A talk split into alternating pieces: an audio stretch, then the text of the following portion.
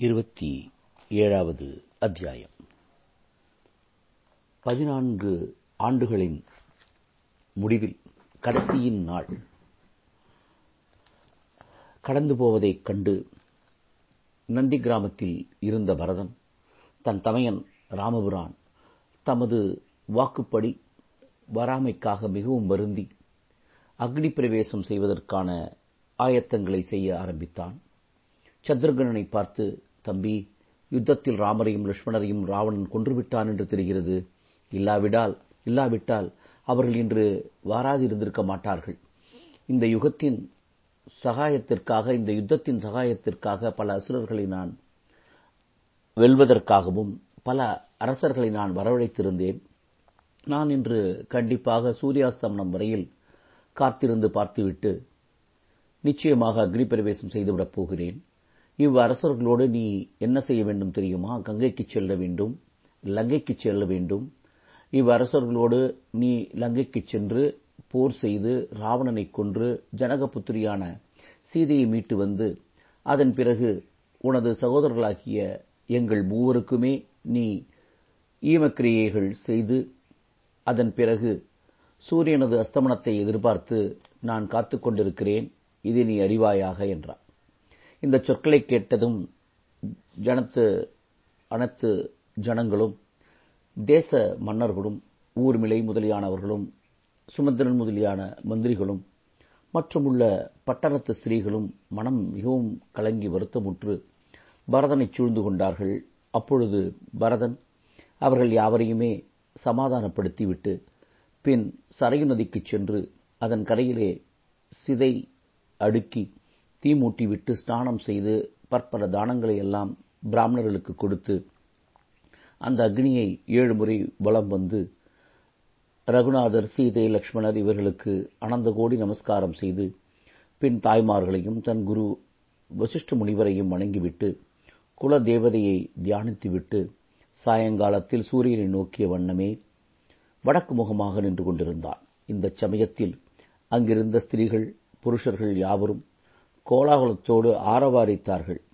ஆகாய மார்க்கமாக வந்த வாயு நந்தனர்கள் பரதன் அக்னி பிரவேசம் செய்ய சித்தமாயிருப்பதை பார்த்தவுடன் அதிவேகமாக பரதன் அருகே வந்து வாய் தடுமாறி நின்று ஹே பரதா நீ அக்னி பிரவேசம் செய்ய வேண்டிய அவசியம் இல்லை ஸ்ரீராமபிரான் சீதையோடும் லட்சுமணரோடும் பரத்வாஜ ஆசிரமத்திற்கு வந்திருக்கிறார்.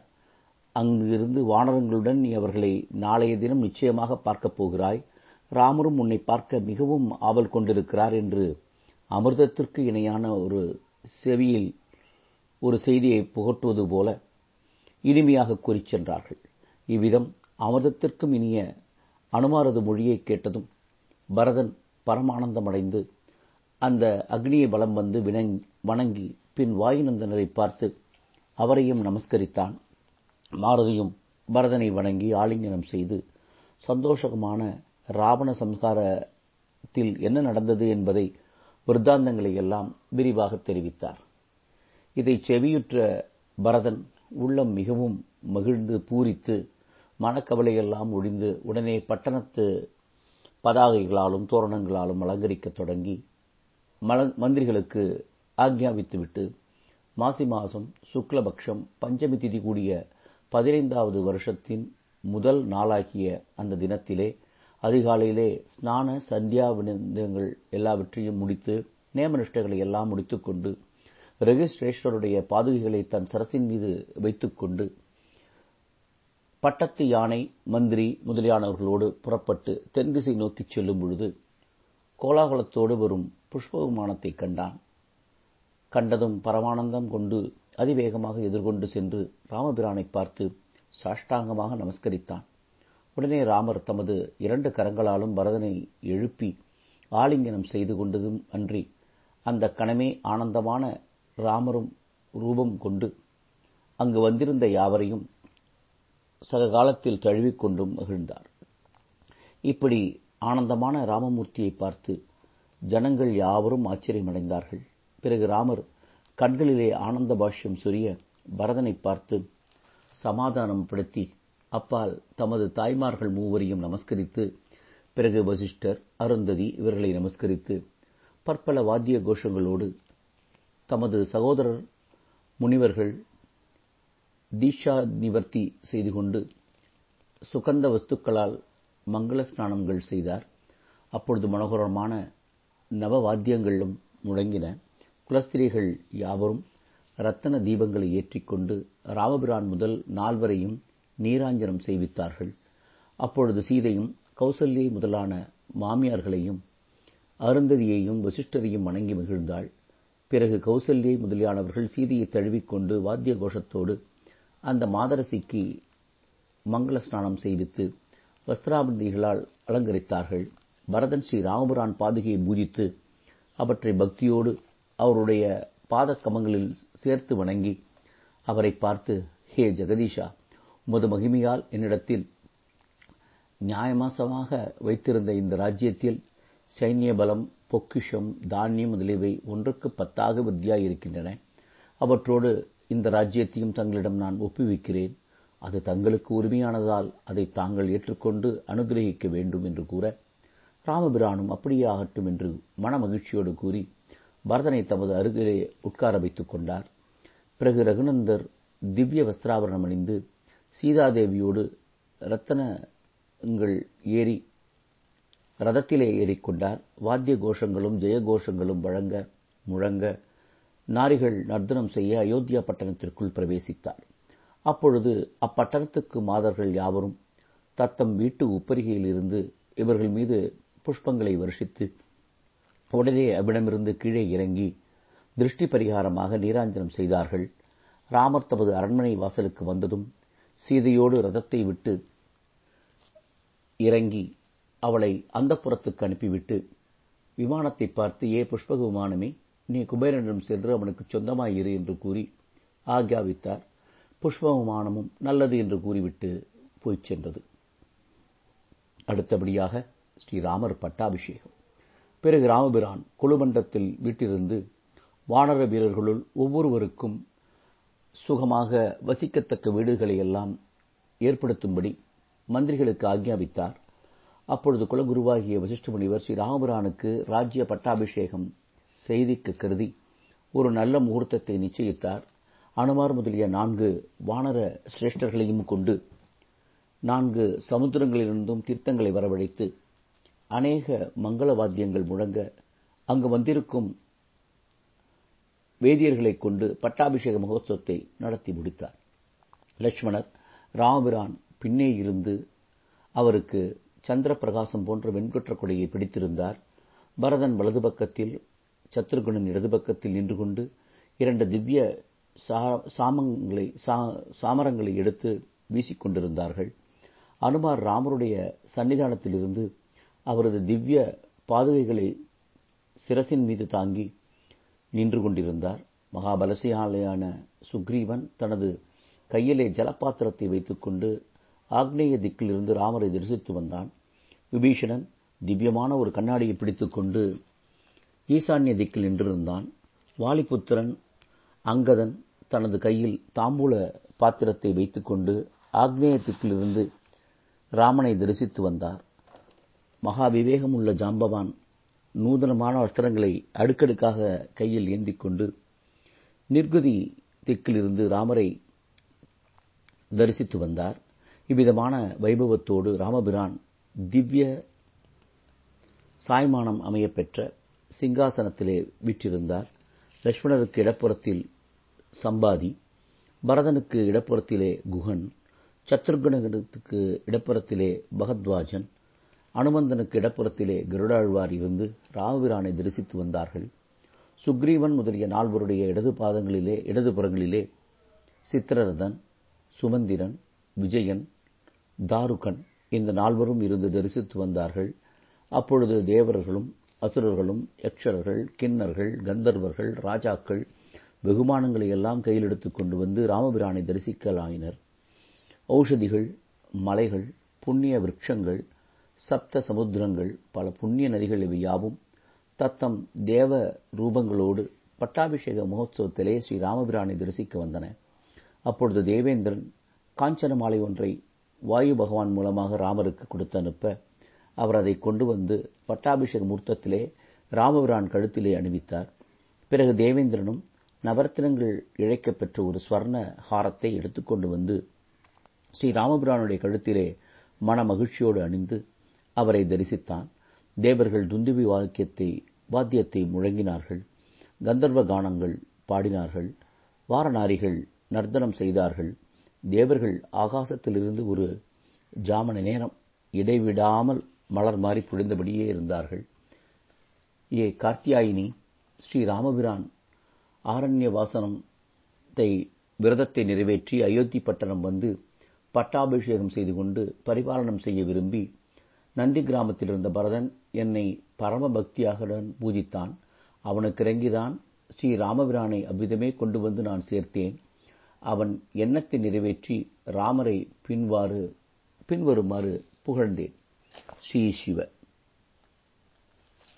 அதனுடைய பரமசிவன் கூறுகிறார் சுக்ரீவனுக்கு மித்திரர் மிக பரிசுத்தமானவருமான சீதையை நாயகியாக கொண்டவர் நவமேகம் போன்ற சரீரமுடையவர் காருண்ய ரூபம் தாமரைப்பூ போன்ற நேத்திரம் உடைய ஸ்ரீராமச்சந்திரா உமக்கு வந்தனம். சம்சாரத்தை கடந்தவரும் வேதங்களை பிரகாரம் செய்தவரும் பூமி வாரத்தை தீர்த்து தர்ம பரிபாலனம் செய்கிறவரும் திருகாலங்களிலும் விகாரமற்றவரும் சுகாசாரருமான ஸ்ரீ ராமச்சந்திரமூர்த்தியே உமக்கு வந்தனம். லக்ஷ்மி விசாலமடைந்தவரும் உலகங்களுக்கு இருப்பிடமனமார் இருப்பிடம் ஆனவரும் லங்கையை அழித்தவரும் உலகங்களை உற்பத்தியாகியவரும் வேதியர்களின் கஷ்ட நிவர்த்திகளைச் செய்து சுகப்படுத்துகிறவரும் சரச்சால சந்திரன் போன்ற பிரகாசிக்கும் மகோந்தமான ஒரு மந்தகாச வதனமுடையவருமான ஸ்ரீ ராமச்சந்திரமூர்த்தியே உமக்கியம் வந்தான். மந்தார மாலை பூண்டவரும் தேவாங்கனிக்கு ஒப்பான வாய்மொழியை உடையவரும் நற்குணம் கொண்டவரும் ஏழு பனைமரங்களை அழித்தவரும் அந்த அரக்கர்குல அரக்கனும் சுலோக பாலருமான ஸ்ரீ ராமச்சந்திரமூர்த்தியே உமக்கு வந்தனம். வேதாந்த நாதரும் யாவரோடும் சமமாயிருப்பவரும் கர்வத்தை அடக்குகிறவரும் தேவர்களுக்கு பிரதானமானவரும் யானையை வாகனமாக கொண்டவரும் முடிவில்லாதவருமான ஸ்ரீ ராமச்சந்திரமூர்த்தியே உமக்கு வந்தனம். நிறத்திலும் குணத்திலும் வார்த்தையிலும் மேன்மையானவரும் அழகான கண்களை உடையவரும் உலகம் வணங்கத்தக்கவரும் பக்தருடைய விருப்பத்தை நிறைவேற்றுகிறவருமான ஸ்ரீ ராமச்சந்திரமூர்த்தியே உமக்கு வந்தனம். விளையாட்டாக சரீரம் எடுப்பவரும் யுத்தகலத்தில் அதி தீவிரமானவரும் உலகங்களின் சாரமானவரும் ரகுவம்சத்துக்கு ஹாரம் போன்றவரும் கம்பீரமான குரலை உடையவரும் வாதத்தில் யாவரையும் அடக்க வல்லவருமான ஸ்ரீ ராமச்சந்திரரே உமக்கு வந்தனம். துஷ்டருக்கு யமன் போன்றவர் சப ஜனங்களுக்கு வணக்கமுடையவர் சாமபேதத்தால் துதிக்கப்பட்டவர் எப்பொழுதும் தெளிவான மனமுடையவர் பாடல்களால் துதிக்கப்பட்டவருமான வாசோபகோருகாரமான ஸ்ரீ ராமச்சந்திரமூர்த்தியே உமக்கு வந்தனம். ஹே ராமச்சந்திரா மனோகரமாய் இப்பொழுது நான் செய்த உமது துதியாகிய இந்த அஷ்டகத்தை பக்தியோடு படிப்பவர்களும் கேட்பவர்களும் இஷ்டவர்த்த சித்திகளை பெறுவார்களாக என்று ராமச்சந்திரனை துறந் துதித்துவிட்டு அந்த சபையின் கண் நான் இருந்தேன்.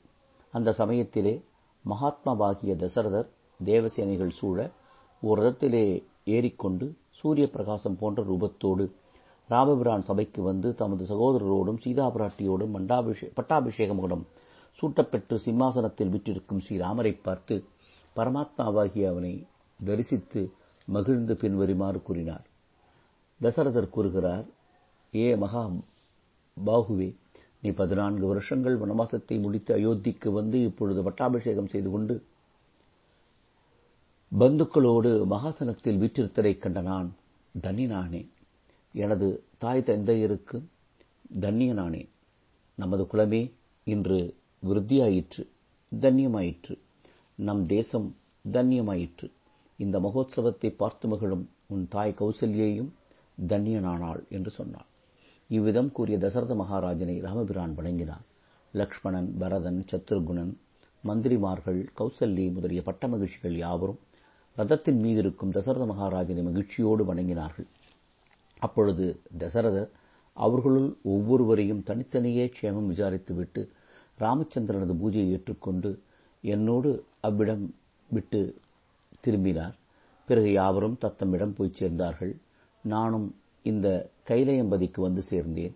இவ்விதமான மகோத்சவத்தோடு சர்வலோக சுகரான ஸ்ரீராமபிரானுக்கு பட்டாபிஷேகம் நடந்தபின் பூமி செழிப்பாயிற்று.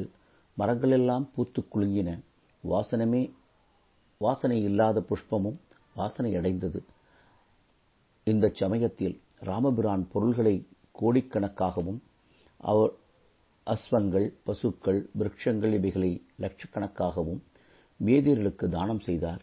பிறகு சூரியகாந்தத்திற்கு ஒப்பான ஒளியுள்ள நவரத்ன மயமான ஒரு மாலையை எடுத்து மகிழ்ச்சியோடு சுக்ரீவனுக்கு கொடுத்தார். விபீஷனுக்கு ஒரு சிரோபூஷணத்தை பரிசாக அளித்தார். அங்கதனுக்கு இரண்டு புஜகணங்களை பரிசாக அளித்தார் கோடிச்சந்திர பிரகாசம் பொருந்திய ஒரு ரத்தன மாலையை சீதாதேவியிடம் கொடுத்து ஹே பிரியநாயகி இந்த மாலையை உனக்கு பிரியமானவனுக்கு கொடு என்று கூறினாள். அதை சீதாதேவி அன்புடன் வணங்கி தனக்கு முன்னே இருந்த அனுமந்தருக்கு மனமுவந்து அளித்தாள். மாருதி அதை வாங்கி தமது கழுத்திலே அணிந்து கொண்டு மகா கௌரவம் பெற்று விளங்கினார். அப்பொழுது ராமர் அனுமாரை பார்த்து ஹே மாருதி உன் விஷயத்தில் எனது மனம் மிகவும் மகிழ்ச்சியடைந்திருக்கிறது. உனக்கு வேண்டிய வரங்களை கேள் அவற்றை கொடுக்கிறேன் என்றார் அதை கேட்ட அனுமார் ஹே பிரபு உமது நாமத்தை ஸ்மரித்து நான் இன்னும் திருப்தி அடையவில்லை. ஆதலால் இவ்வுலகத்தில் உமது திருநாமம் பிரச்சாரம் உன் உள்ள மட்டும் அடியேன். உமது நாமாவை நாம் சொல்லிக்கொண்டே இருக்க வேண்டும் சலிப்புறாமல் செய்து கொண்டே இருக்க வேண்டும். எனது சரீரமும் அது வரையில் இருக்க வேண்டும். எங்கெங்கெல்லாம் உமது சரித்திரம் நடைபெறுகின்றதோ அங்கெல்லாம் தவறாமல் நான் சென்று அதை சிரவணம் செய்ய வேண்டும். தேவாலயம் நதி தீர்த்தம் நடைவாயில் முதலிய இடங்கள் மட்டுமின்றி மற்ற இடங்களிலும் நடக்கும் ஒரு சரித்திரத்தின் மகிமையை. அது நாழிகை வழிக்கு அப்பாலும் ஆறு நாழிகைக்கு அப்பாலும் விளங்க வேண்டும். அவ்வண்ணமே யான் விரும்பிய வரம் உங்களிடம் என்று தெரிவித்தார். நீ கேட்டபடியே யாவும் நடைபெறும். நீ முக்தனாகி இந்த கற்பக பலம் முழுவதும் இருந்து இதன் முடிவிலே எனது சாம்ராஜ்யத்திற்கு பரமபதம் அடைவாய் இதில் சிறிதும் ஐயமில்லை என்று கூறினார். பிறகு சீதா பாட்டி சீதா பிராட்டி அனுமந்தரை பார்த்து ஹே மாருதி நீ இருக்கும் கிராமம் தோட்டம் பட்டணம் பசுக்கொட்டி தேவாலயங்கள் நதிதீரம் க்ஷேத்திரங்கள் தீர்த்தங்கள் தடாகக்கரை நந்தவனங்கள் அரசமரம் ஆலமரம் பிருந்தாவனம் முதலியவற்றில் உலகத்து ஜனங்கள் உன்னை வணங்கி நித்தம் இடையராது பூஜிக்கட்டும். அங்கு உனது மூர்த்தியை பூஜிப்பார்கள். உன்னை நினைத்தவர்களுக்கு பூதம் பிரேதம் முதலிய துஷ்ட கிரகங்களின் தோஷம் சிறிதும் அணுகாது என்று அன்புடன் ஆசிர்வதித்தாள். அங்கு வந்திருக்கும் மற்ற வானர வீரர்கள் யாவருக்கும் மதிப்பிற்கரிய ஆபரணங்கள் வஸ்திரங்கள் முதலியவற்றை ராமர் பரிசாக அளித்தார். பிறகு சுக்ரீவன் முதலிய வானரங்கள் விபீஷணன் மகத்வாஜன் சம்பா சம்பாதி குகன் அசுரர்கள் முதலிய யாவருக்கும் அரசர்கள் முதலிய யாவருக்கும் அவரவர்களுக்கு தக்கபடி வஸ்திராபரணங்களையும் வெகுமதியாய் கொடுத்து வந்தார். இதன் பின் ராமபுரான் எல்லோரோடும் போஜன சாலைக்கு சென்று போஜனம் செய்வித்தார். ராமர் போஜனம் செய்யும் பொழுது தருணத்தில் அனுமார் எழுந்திருந்து அவர் முன்பே சென்று முக்காளியின் மீது வைத்திருக்கும் பக்குவாண்ணங்கள் நிறைந்த சொர்ண பாத்திரத்தை தமது இடக்கையால் எடுத்து தூக்கி பிடித்துக் கொண்டு ராமபோஜனது சேஷத்தை தாம் புசித்துவிட்டு மிகுந்ததை மற்ற வானவீரர்களுக்கு கொடுத்தார். அப்பொழுது விபீஷணும் முதலியவர்களும் தச்சம் போஜனாஸ்திரத்தை விட்டு உடனே எழுந்திருந்து மாருதியை பார்த்து ஹே மாருதி நீ நல்ல காரியம் செய்தாய் என்று அதை துதித்துவிட்டு அவர் கையில் வசித்திருக்கும் ராமபோஜன சேஷத்தை எடுத்து புசித்தார்கள். மற்றவர்களுக்கும் அதை விரும்பி ஓடி வந்தவர்கள் இது ஒரு கோலாகலமான வைபவமாய் மாறிற்று. இதை ராமரும் சீதையும் பார்த்து மகிழ்ந்து நகைத்தார்கள். சுக்ரீவன் முதலியவர்கள் இவ்விதமாய் பல கோலாகங்களை செய்து கொண்டு சுகமாக சிறிது காலம் ராமபுரானோடு வசித்தார்கள். அவர்கள் இப்படி இருக்கும் பொழுது புஷ்பமானது மறுபடியும் ராமபிரான் முன்வந்து வணங்கி ஏ மகா பிரபுவே நான் இப்பொழுது குபேரன் உத்தரவின்படி இங்கு வந்திருக்கிறேன். அவர் எனக்கு ஏ விமானமே நீ முன் ராவணனால் ஜபிக்கப்பட்டு அவ்விடம் இருந்தாய். இப்பொழுது நீ ராவணனை ராமர் ஜெபித்து விட்டபடியால் நீ அவரிடம் சென்று அவர் பூலத்தில் இருக்கும் வரையில் அவர் சுவாதீனத்தில் இருக்க வேண்டும் என்று கூறிவிட்டார்கள். அவர் வைகுண்டத்துக்குச் சென்றபின் என்னிடம் வரவேண்டும் ஆகையால் நீ ராமபிராடம் செல் என்று ஆக்ஞாபித்தார் என்று கூற ராமர் விமானத்தை பார்த்து நீ சுக்ரீவானதி வானரங்களை அந்த இடத்திற்கே கொண்டு போய் சேர்த்துவிட்டு பின்பு இந்த அயோ அயோத்தியா பட்டணத்தில் வந்து வெளியிலே வாசம் செய்து வா என்று கட்டளையிட்டார். அந்த கட்டளையின்படி புஷ்பகுமானும் சுக்ரீவன் முதலியவர்களை அவரவர் இருப்பிடத்திற்கு கொண்டு போய் சேர்த்துவிட்டு அயோத்தியா பட்டணத்துக்கு வெளியே வந்து வாசம் செய்தது. அன்று முதல் விபீஷணன் லங்கா பட்டணத்தை தர்மநெறி தவறாமல் பரிபாலனம் செய்து வந்தான். பரத் மகத்வாஜன் பாதாள லோகத்தையும் அப்பொழுது கருடன் சம்பாதிக்கு யுவராஜ்ய பட்டாபிஷேகம் செய்து அவனை தன் ராஜ்யத்தில் வைத்துக் கொண்டான். வானராதிபதியாகிய சுக்ரீவன் கிஷ்கிந்தா ராஜ்யத்தை நீதி பரிபாலனம் செய்து கொண்டு ஆண்டு வந்தான். குகன் சிருங்கிராபுரத்தில் சந்தோஷத்தோடு அரசாண்டு வந்தான். வாயுநந்தனன் ஆகிய மாருதி ராமரை வணங்கிவிட்டு தவம் புரிய இமயமலைச் சாரலுக்கு சென்றார். விபீஷணன் முதலியோர்கள் யாவரும் ஐந்து நாள் அல்லது ஏழு நாளுக்கு ஒருமுறை ராமபிரானை தரிசிக்க அயோத்தியாவுக்கு வருவதும் அங்கு வந்து ஐந்து நாள் அல்லது ஏழு நாள் ராமரோடு தரிசித்துவிட்டு இருந்துவிட்டு பிறகு தத்தம் பட்டணங்களுக்கு செல்வதும் வழக்கமாய் வைத்திருந்தார்கள். லக்ஷ்மணர் பிரியம் கொள்ளாதிருந்தும் ராமர் அவருக்கு யுவராஜ்ய பட்டாபிஷேகம் செய்வித்து தாம் பிரஜைகளிடத்தில் மிக அன்பு பாராட்டி அவர்களுக்கு சந்தோஷம் உண்டாகும்படி ராம ராஜ்ய பரிபாலனம் செய்து வந்தார். லக்ஷ்மணர் ராமரிடத்திலே மிகுந்த பக்தி செலுத்திக் கொண்டு அவருடைய பணிவடியிலேயே பக்தியை செலுத்தி வந்தார். ஏ தேவி நான் முன்பு விஸ்வாமித்திர